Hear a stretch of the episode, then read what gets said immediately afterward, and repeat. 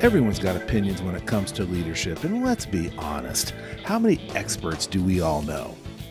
But where can we find real leadership advice that's not BS? Well, look no further. Welcome to No BS Leadership, where on each episode we attempt to expose the gap between what leaders think they should be doing and what actually works without the BS. Listen in as we irritate some, inform others, and challenge all leaders to discover a better path to the leadership excellence we all want. I would start introductions, but Myra just left to go get coffee, but we'll start slow, shall we? Welcome to another episode of No More Leadership BS. I am Jeff Conroy from Conroy Leadership Consulting in beautiful Coeur d'Alene, Idaho.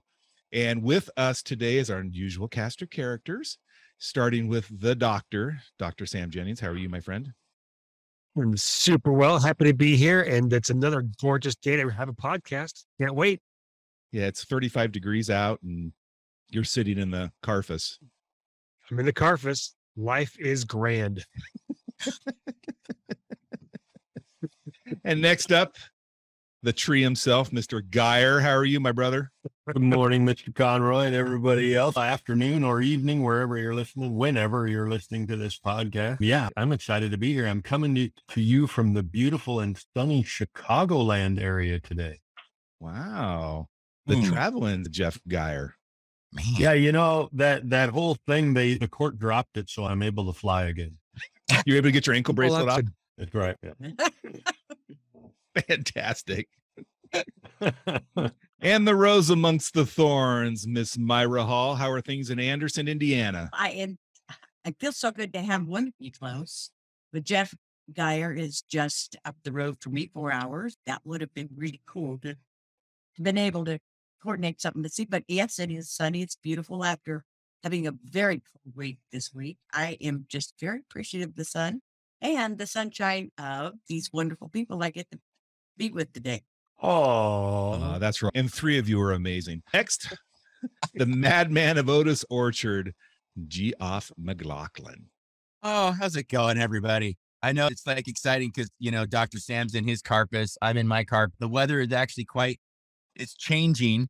And of course, I just am about to get my shipment for my shed project in my backyard, just as the weather's changing to snow and rain. It's the perfect timing of everything. I'm so excited. Do you need help with that shed? Because I've got Geyer's phone number. You know it. It's all I could use his help. This is going to be a fun special episode because on every podcast episode we do, we always ask at the end, if you have any questions, if you want to be a part, let us know, give us a call and let's talk. And we were approached, a month ago by a wonderful reporter with the Coeur d'Alene Press in here in Coeur d'Alene, Idaho, Devin Weeks, and she wanted to run an article on us for the Business Journal of North Idaho. Did I say that right? Spokane Business Journal. Coeur d'Alene is the North Idaho Business Journal of North Idaho. Gotcha. Business Journal of North Idaho.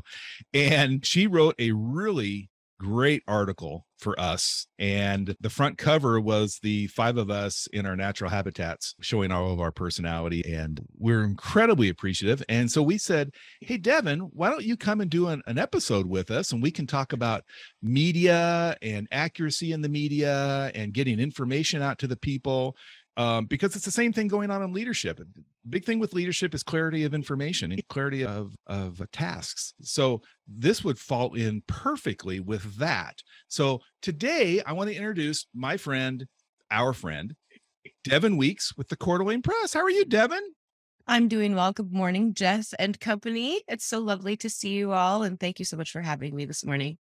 Now, when you say all, do you mean everybody?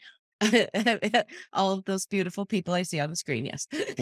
Four of the five. So when you and I talked in the green room, when we were all talking in the green, we were talking about getting information out into the community. And we're in a time where information's coming from everywhere and everybody thinks they're an expert and everybody thinks that they're right. How does that affect you as a reporter? It affects my work daily. And I do want to just give a little disclaimer. I'm speaking on behalf of myself. I'm not representing the press at all. This is my own opinions, and my opinions are my own. So I just wanted to throw it out there before anybody sticks me with any legal papers or anything. But so I was a big Bill Nye science guy fan as a kid. And this is something that he always said just about every episode.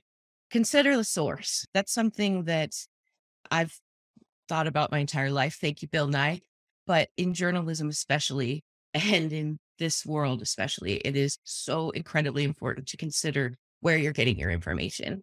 And if you're thinking about that, maybe you should compare the information you're getting from this source with the information you're getting from another source, and not just take everything at face value and take everybody's opinions as fact. It is an incredibly difficult job some days to either clean up misinformation that has been thrown out there, to try to inform people when they've already made their decisions based on inaccuracies, and this misinformation spreads like wildfire.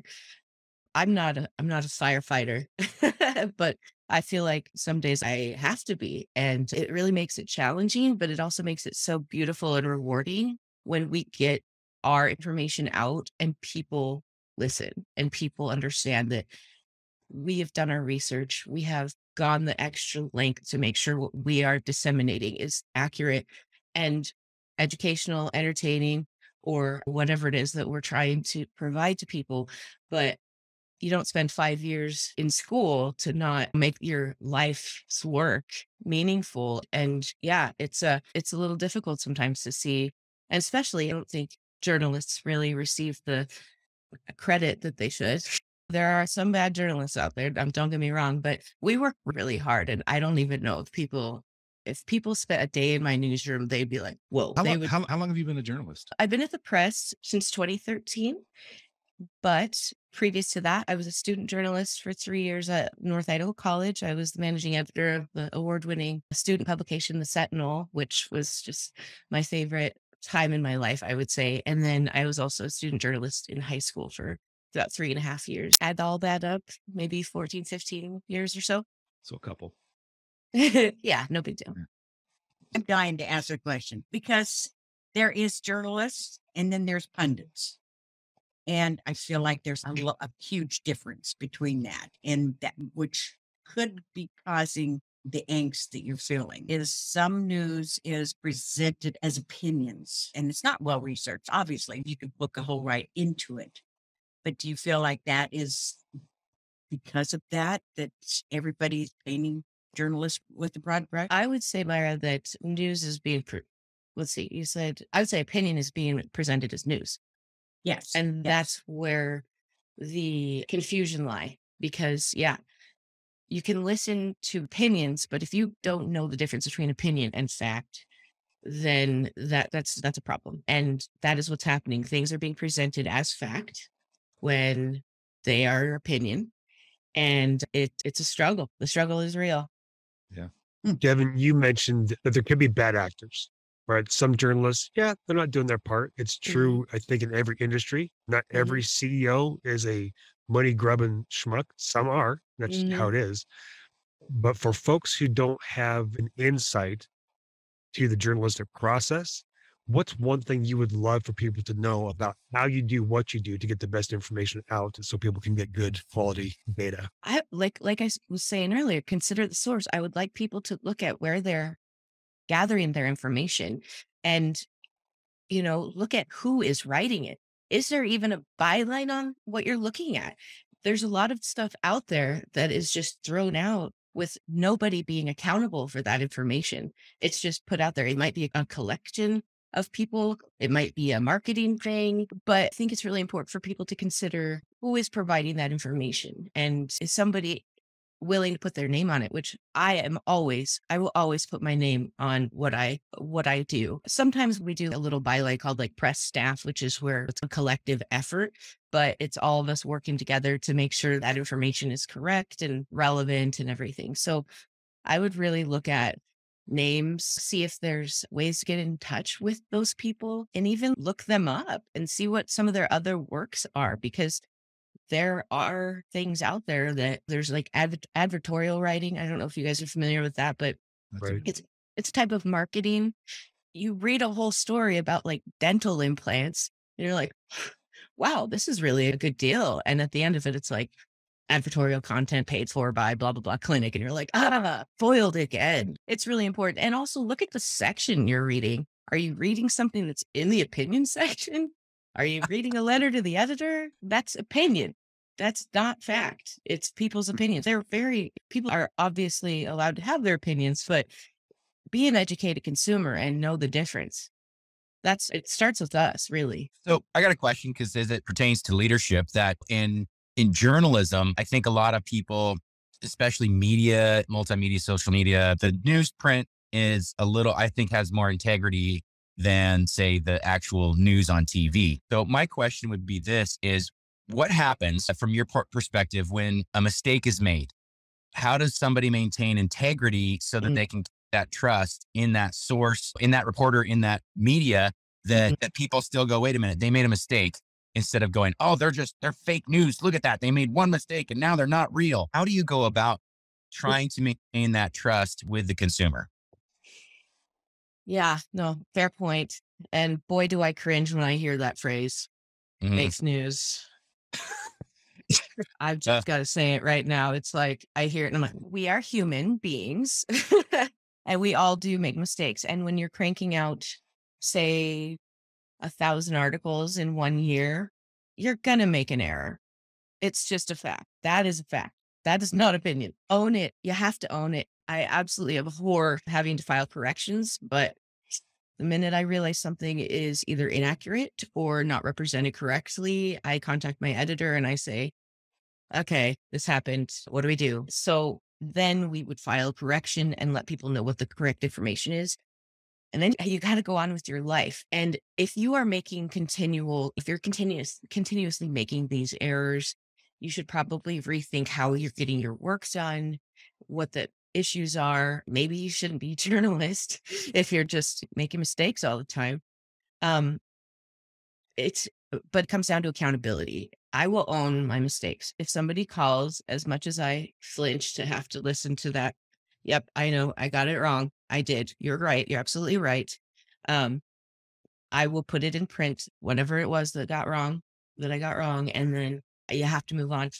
Just a really quick side note. My brother got my husband and I matching mugs one year for Christmas. And I had just gotten into an argument with him about something. And I'm like, no, I know this for certain. Don't look at Google. I know this. And we're going back and forth. So my husband opens his present and it says, Mr. Right. And then I opened my present and it's a mug that says, Mrs. Always Right. And my brother laughed so hard because I had just gotten into such an argument with him about something. Because I'm like, I know I'm right. And he's like, yeah. So where can I get that mug for my wife? I don't know where he got it, but it was, so I really strived in my work and in my daily life to not be wrong. My husband loves it too. Right. There's a difference between being right and being the last voice and being correct and accurate. You know, I think that there's a confusion between those two things, and being correct is a great thing to strive for. Always being right, you won't have many friends left. Right. Yeah, that's correct. It's a weird thing. You have to want to be right. I agonize over my articles, you guys. I read them multiple times. I have make sure my editors read them. And I'm like, did you have any questions about this? Does this sound right? Because there's some really, really nebulous stuff out there, regarding school levies and tax rates and all this stuff. I'm not a mathologist by any means. So when I have to do those stories, I need somebody to back me up a little bit. I'll write that down, mathologist. Yeah, I can only count to 10. So I hope that answers your question, Sam. It was wonderfully responded to. I appreciate that. I'm a little long-winded, so please cut me off if needed. Oh, goodness, no. Have you not met us? So Devin, thanks for coming on and thanks for writing an article. I'm listening between the lines, the integrity that you have in your journalistic endeavors and the articles you write. And that integrity obviously is going to be held also in other areas of your life, right? Not just when you're writing news articles. And as we relate that to to leadership. I'm not saying that all leaders need more integrity, but kind of all leaders need more integrity. How do we as consumers, and I'm thinking about a leadership now, I'm the leader of an organization, and the employees of the organization are consuming what I'm writing, what I'm saying, what I'm communicating. How do I, through what I write or what I say, can I get my listeners, my employees, to trust and understand that the integrity that's behind what we're trying to put out? Because I heard you when you were talking about the integrity you have and the work you put into your articles and things. And I'm thinking we could probably throw a dart at a wall and hit a journalist that does absolutely the opposite of what you're talking about. So how do we discern that? How as leaders can we make sure the people following us can believe what we're telling them? So the first thing that comes to my mind is communication. You have to be able to have open communication with people so that they know that they can trust you. And that's the next word is trust. You have to build rapport. You have to bring people into your world and build a relationship with them. And I try to do that with my readers. For those of you who are familiar with my work, when I first started out, I was really into like feature writing, which I still absolutely love. But I just wanted to bring people into my world and show them how I was seeing things. And feature writing is a little more fluffy and there's more imagery and things like that. But you have to build a relationship with your readers and bring them into your world and have them trust you. The communication part too, be relatable. Have you ever heard of writing a lead? Like, what's your lead? I always try to write something interesting. Like, I have this goal with myself to never start stories with the same word if I can, because that is so easy to do. So I try to come up with like different adjectives or something that I can begin my stories with, but hook people, bring them into your world, be relatable, build that communication and that trust with them, and make yourself a credible source who they'll want to trust. So I hope that makes sense, because my goals, and I think in like leadership or any sort of organizational arena, I think that would be the same thing, that you want to build trust, have open communication, and be a reliable source who people want to hear from and go to with whatever they may, whatever their needs are. That's awesome. That is relatable to leadership, because at leadership, leaders are people too. They're humans. They make mistakes, and somehow give the people that you're being given to lead to take to higher heights, see you as infallible. And when you fall, sometimes it's real hard to gain that trust back again. And it should be, it could have nothing to do with you, or it could have everything to do with their experiences in life and being let down by other people that they trusted. For sure. But it's, I think when you express your integrity, I think that's all we can do as leaders is when we fall, it's not if, it's when, to be open and say, I screwed up. If there's an apology necessary, make it, and ask them to hold you accountable if that's what has to be done, which is what you're doing as a journalist. That sounds to me like exactly what you're asking people to do. Yeah. And I think owning it, especially from the leader's perspective, I think owning it is such a big deal so that people can see that you are a human and you are doing your best. And hey, you're a human like me. You're not in some ivory tower. And it's really important. I don't know. I adore my editors and my bosses, but I have always had a really good relationship and I've been able to tell them, much to their chagrin, I'm sure, pretty much anything that's in my mind, anything that I need help with, anything I'm struggling with. And I think that communication part is so valuable when you're working with other people. Yeah.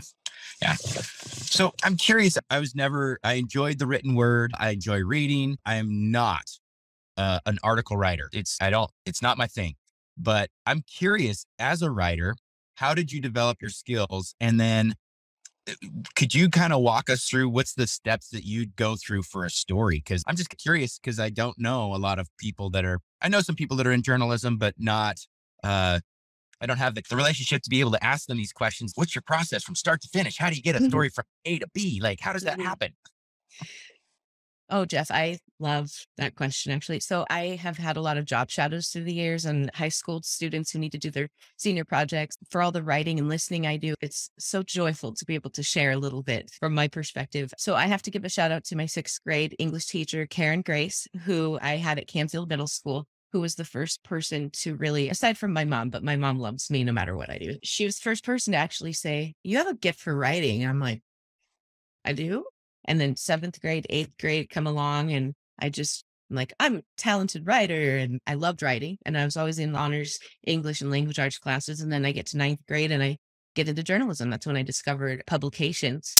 And then in 10th grade is when Nils Rose, lovely man and a big mentor for me, came to my publications class and pitched The Sentinel and got me interested in student journalism. And I love talking to strangers. So I'm just going to throw that out there. Like I always have, even as a kid, talking to people in the grocery store. My mom, come on, let's go. Don't be talking to random people. And it's just part of my personality, the writing process. So once you get all your training and you know what needs to be done for stories, there's the W's, who, what, where, when, why, like a standard news story. They call it inverted pyramid style. So you start with the broadest and most important information, and then you trickle down as you go through the story. So your lead should have the W's, what happened, who did it happen to, where did it happen? Of course, some leads are a little more windy and meandering than others, but for a standard news story, you would start there. Myself, when I'm done with an interview or an assignment and I'm driving back to the newsroom, I'm thinking about my lead, like what's my headline of my lead going to be? And there's this thing called like the tell mom bit. Like when I'm done with an assignment, if I were to call my mom, what would be the first thing I tell her?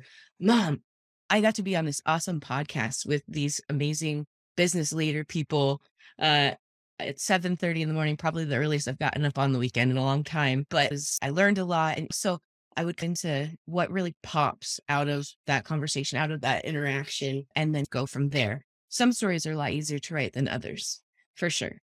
But you always have to be thinking, how am I going to frame this? How am I going to condense this down? What are the most important pieces? And what do I want to communicate about what happened at this event or during this seminar or whatever it may have been? So you said that you were on a podcast with these amazing business leaders. At the end of the show, can you tell us who that is? So we can the question I've got for you though is, being a journalist has got to be hell these, especially these days. What is the hardest part of getting the story done? And every story is a little different, Jeff, but sometimes it's just getting people to call us back. That mistrust with the media has really killed our rapport with elected officials, people in leadership, people who don't think the media is important, and people don't trust the media. That has been one of the hardest things in the past, I'd say 5 or so years, is people just, oh, you're fake news. I'm not going to talk to you. I used to love going out doing man on the street. Hey, this is happening in our community. What do you think about it? Like I said, love talking to random strangers, not a problem. But you start feeling like a door-to-door salesman because you get so many no's that it just breaks your soul a little bit. It's like the story was about New Year's and resolutions. I don't know why people don't want to talk about this. It's not controversial, but all of a sudden nobody will talk to me. So that is soul crushing. Also just the generalizations that people make about us, that, oh, they're the press, they're awful, or, oh, they're in the media, they're not good people. And you can have your opinions, but you shouldn't generalize until you actually get to know your local hometown reporter who has lived here her entire life and put her heart and soul into her job. And I try to treat everybody as fairly as possible, even when people are ripping me to shreds or ripping my newspaper to shreds. I also do have to say it has been difficult to bite my tongue and not have an opinion myself. And that's something that I've really strived to not make the news. Yeah. You know what I mean? I'm an observer. I'm not a creator of the news. I tell what's happening, but I don't need to be in the middle of what's happening. That's why this is so exciting to be here with you guys, because I'm usually just a fly on the wall. But yeah, there's some days are harder than others for sure. But at the end of the day, it's the most rewarding job and it's my life. I wouldn't have it any other way. I can't say any other way. There's some improvements that could be made or some things that I wish we could go back to, but it's an important job and I don't take that lightly. What do you do to keep going? I love my cats. My cats are like my safe space and they always love me and give me a moment to just clear my mind. Think about the people out there, like all the kids whose stories I've written about their accomplishments, their Idaho inventions, their awards. and all the clippings that are on their parents' walls or in scrapbooks, or the grandmothers whose grandkids see them in the paper for quilting the award-winning quilt at the fair. Those stories mean so much to those people, and it is such an honor to write their stories and give them some sort of immortality through, that sounds a bit lofty, sorry, to give them a little, like, just a memento of this time in their life, of this thing that they did or saw or participated in. And that is really important to me, to be able to give people that gift. Yeah. I don't think this. Yeah. I don't think immortality is a bit lofty. I was just sitting thinking about two of my prized possessions are newspaper articles about my mother when she was named Mother of the Year. And the other one was for my father, who was a local judge. And I cherish those. They have details in there that I might not remember any other way. And I get to pass that on down to my kids. So don't say that's a lofty. That is and exactly what happens. Yeah. Cherished items. And I talk to my sports guys sometimes. I'm like, think of how many clippings you guys are in, because our sports editor has been with the press, or at least with our news network, almost as long as I've been alive, not trying to date him or anything. So 15 years. At least 20. Okay.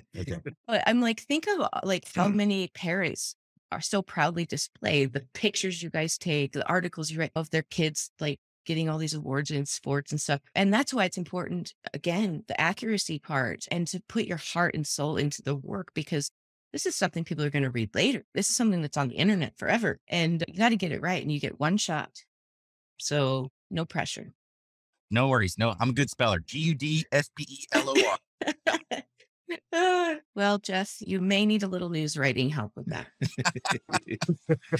Is it accurate? Accurate-ish. Accurate enough. Accurate. Is it your opinion? That is correct. You're allowed to have your opinion. Is it factually correct? No. And just FYI, opinions are the lowest form of thought. Just want to tell you that. Isn't that so true? Yeah, it doesn't cave. Yeah, and that's a fact. That's not my opinion. Sounded like an opinion. I don't know. It was documented, yeah. So you brought something about sports writers. I brought it up on a past episode that when I was 8 years old, I got first place in my local hometown punt, pass, and kick. I was eight. What was it? Punt, pass, and kick. Punt, pass, and kick. Oh, see, I'm old. So Ford used to put together a punt, pass, and kick for kids, where who could punt at the farthest, who could kick at the farthest, who could throw at the furthest. Cool. I was eight. That was the height of my athletic ability. I feel you, Jeff. Yeah. And I remember it because I've got a trophy. It's a trophy. And I remember going to the high school football game and getting my picture taken. And I'm from Pendleton, Oregon, Eastern Oregon. Say hi to my sister, Jenny, let her buck. And my sister called me up and she goes, "Hey, do you know in the East Oregonian, they do a thing where it says 100 years ago, 50 years ago, 25 years ago?" And I go, "Yeah." She goes, "Yeah, it says 50 years ago." And she took a picture of it, sent to me. It says 50 years ago, Jeff Conroy and these other people won first place in the punt, pass, and kick. I don't know if I wanted that memory relived or the fact that it says 50 years ago on top of that. So I'm all about posterity. But some stuff's got to go. Isn't it a nice reminder of that moment in time that was captured by that photographer and that article writer? And I had hair. I just want to say, speaking of those memories, like the first time I remember being in the newspaper, I was in Jean Terhark's music class at Bora Elementary here in Coeur d'Alene. Are you a Bora girl? I'm a Bora lion. Oh, my kids are Bora kids, man. Yay! Go Bora. I absolutely loved that school. But yeah, I remember looking up at the photographer, and I was the only kid who looked, which you're not supposed to really look when the photographer's taking a picture. You're supposed to act natural. And my mom put it in my baby book, and that was my first experience with newspaper fame, and I've been hooked my whole life. Yeah, that's cool. That's cool. When they're young, that's the key. Hook them when they're young.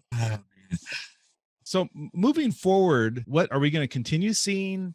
Challenges in credibility, or is there certain media news outlets that are more neutral? I know nothing about the press, sorry, but I'm assuming that there are media outlets to serve all needs. Are there some that are just more, I'm going to use the word mainstream, more mainstream, more center of the road than others?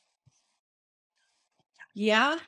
I mean, there's definitely news entities that skew one way or the other. We're a hometown local newspaper, Some days we're a crazy liberal, left-leaning rag, and other days we're the most conservative paper you'll find. It just depends on who you ask. There's a big difficulty, especially like I was talking about that mistrust of media. It just, unfortunately, people can make everything political and controversial. People really just need to be considering where they're getting their information from. And I can't say one or the other is one way or the other, because I don't know. I think every article is a little different. I don't know. That's a tough question in today's climate. Okay. We're just talking about you. Go ahead. Oh. Let Devin off the hook a little bit. I got the Google fire going here. And to our listeners, if you do Google up news source reviews, liberal, conservative, like all in one search, you'll get responses where outside bodies rate different news sources based on where they tend to fall in that liberal conservative spectrum. So you can choose for yourself where you think the most unbiased news source comes from based on other people's research. Now, of course, you have to believe their research is somewhat accurate, but sometimes you take that tiny step of faith to get to someplace good. If you jump in the middle of these rated news sources, you may get to a spot where you feel pretty comfortable with the information you're getting. Thank you, Sam. It's hard for me to talk about other news entities when I'm so dedicated to the one that I work for. I thought maybe. We'll tell the editor nice things about you. Please do. I really want fun with the kitchen duty. What else we got? One thing that's been incredible, and one thing that's rattling around in my mind is how this continually ties into leadership and the responsibilities of somebody who's got responsibility for somebody else. The leader's responsibility is for their people. Sometimes it's formal, sometimes it's a job, and other times it's informal, like a parent or a teacher who's talking to kids that aren't in their class, for example. And one thing I used to say to other leaders when I'd manage up was, just because you don't like the news doesn't make it fake. Yeah. So this is the data. This is the information we've got. Whether you like it or not, this is where we're going. Yeah. So from here, how do we move forward? I think if people could take a step back and observe their situation, that let's assume this is true. Let's start there. Now, what is a decent course of action? Mm-hmm. And like you said earlier, Devin, assume it's true. Okay. Believe it's reasonable, and then dig into where they got their information. If they're consistently accurate, can this source be trusted? If yes, then I just got bad news. That sucks. So now what? Dealing with that little miniature feeling of loss. Yeah, we're all humans here. We're going to have that. The question is, how do you respond? Hopefully like a grown up and make a course of action that gets you down a path you would rather be on. Yeah. Yeah. Just because you don't like it doesn't mean it's wrong. Absolutely. Is there a possibility that we're not overall taking a responsibility for learning what's true and what's not? Is there a possibility? Yeah, I'd say it's 100% possibility. Yeah. That we don't filter it through what we know already. We just join the crowd. To me, what she left was so important for everybody listening to this to know is she's a reporter. She's a person. We're all people. Yep. You'll stop and listen and understand as they're human beings doing the best they know how to do. And if there's an issue, have communication. Don't throw rotten eggs. That applies across the board. Yeah. Well, I think social media is added to the problem because you're not standing in front of somebody spouting the wind. You're doing it behind their back underneath an emoji, and you can trash talk somebody all you want without ramifications. And that's the worst. And people are on social media all the time. We were talking earlier about at stop signs, people are scrolling through their phones and not going when it's green because they're so enamored and entranced with social media and looking at their phones and not going out and seeing what's the truth. And here's a peculiar phenomenon regarding social media. You can pick and choose the news that you consume. Yeah. Whereas with a newspaper, you are getting, you wouldn't be looking for. But how are you supposed to know what's happening if you don't know it's happening? How do you know to look for it? You know what I mean? It's kind of a strange thing that's developed. I mean, yes, you get all the stuff in your feed. I can't even begin to tell you how many cat videos pop up on my feed. But when I open the newspaper, I love looking at the regional, the national, the world news, things that I'm not seeing on my feeds or that the internet hasn't discovered I may have some sort of interest in, therefore it's going to bombard me with. Yeah. So that thing I think we've lost, like you said, just because you don't like it doesn't mean it's wrong. And we need to get back to being able to critically think about the information that's being put out there and sent our way so that we can make those informed decisions about how we feel about things and not, oh, I don't like this, I'm not going to read it. Not going to say I haven't stopped reading a story partway through for various reasons, but I try to power through so that I understand the whole thing. Because we journalists, we sometimes have thought processes that go into our articles and we wrap them up a certain way for a reason. I always like to leave people, if I can, with a good quote that kind of somebody said, but yeah, that's my 2 cents. Yeah. My wife will always say, if there's something going on in our life, she'll say, are we the bad guy? Do we need to look at the other side of it? And I really wish more people would do that, but leaders need to do that as well. If your team's not following you, if you're on a long, lonely journey by yourself, that's when the leader needs to look at themselves and go, okay, what am I doing wrong? Or what am I not doing that I should be doing? And honestly, in my opinion, I think 99% of it is communication. You're not communicating properly about expectations, needs, wants with any clarity. And you're just assuming you're giving them, you guys need to go do this. And when they're not doing it properly or doing it effectively and efficiently, then you're going to rain on them. And that's not what we want to do. I think clarity is everything. I think clarity in the whole world is everything. That maybe I'm a dreamer. I don't know. Say what you mean and mean what you say. Yeah. Technology, when all of a sudden we can read each other's minds, and that'll change everything. It's a scary sound. Change it. Yeah. That would be not good.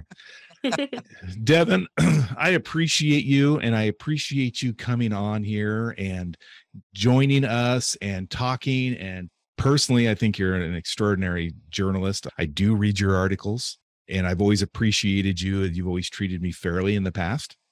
And I've always taken it as someone who actually cares about her community. So I appreciate you joining us today. I'm glad the other 4 people were on their best behavior.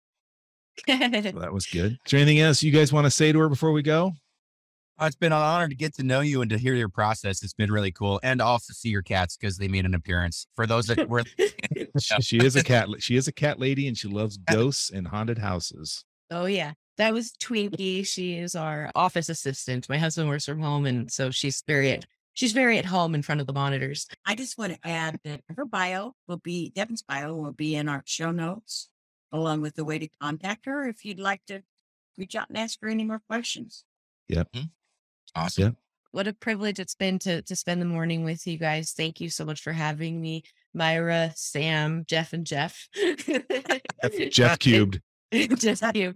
So yeah, please, if ever you need me, dweeks@press.com. I'm around. I love North Idaho. I love this community. I love journalism. I love people.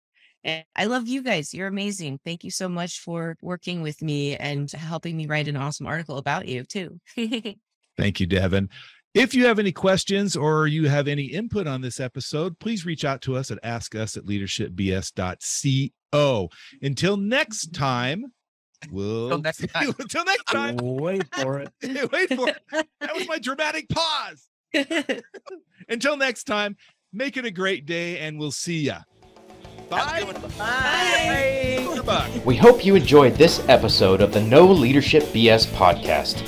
If you have any stories, questions, or comments you would like to share with us, please email us at askus@leadershipbs.co. That's askus@leadershipbs.co. Don't forget to give us a 5-star review so we can reach more people. Thank you so much, and tune in next time. We'll see you then.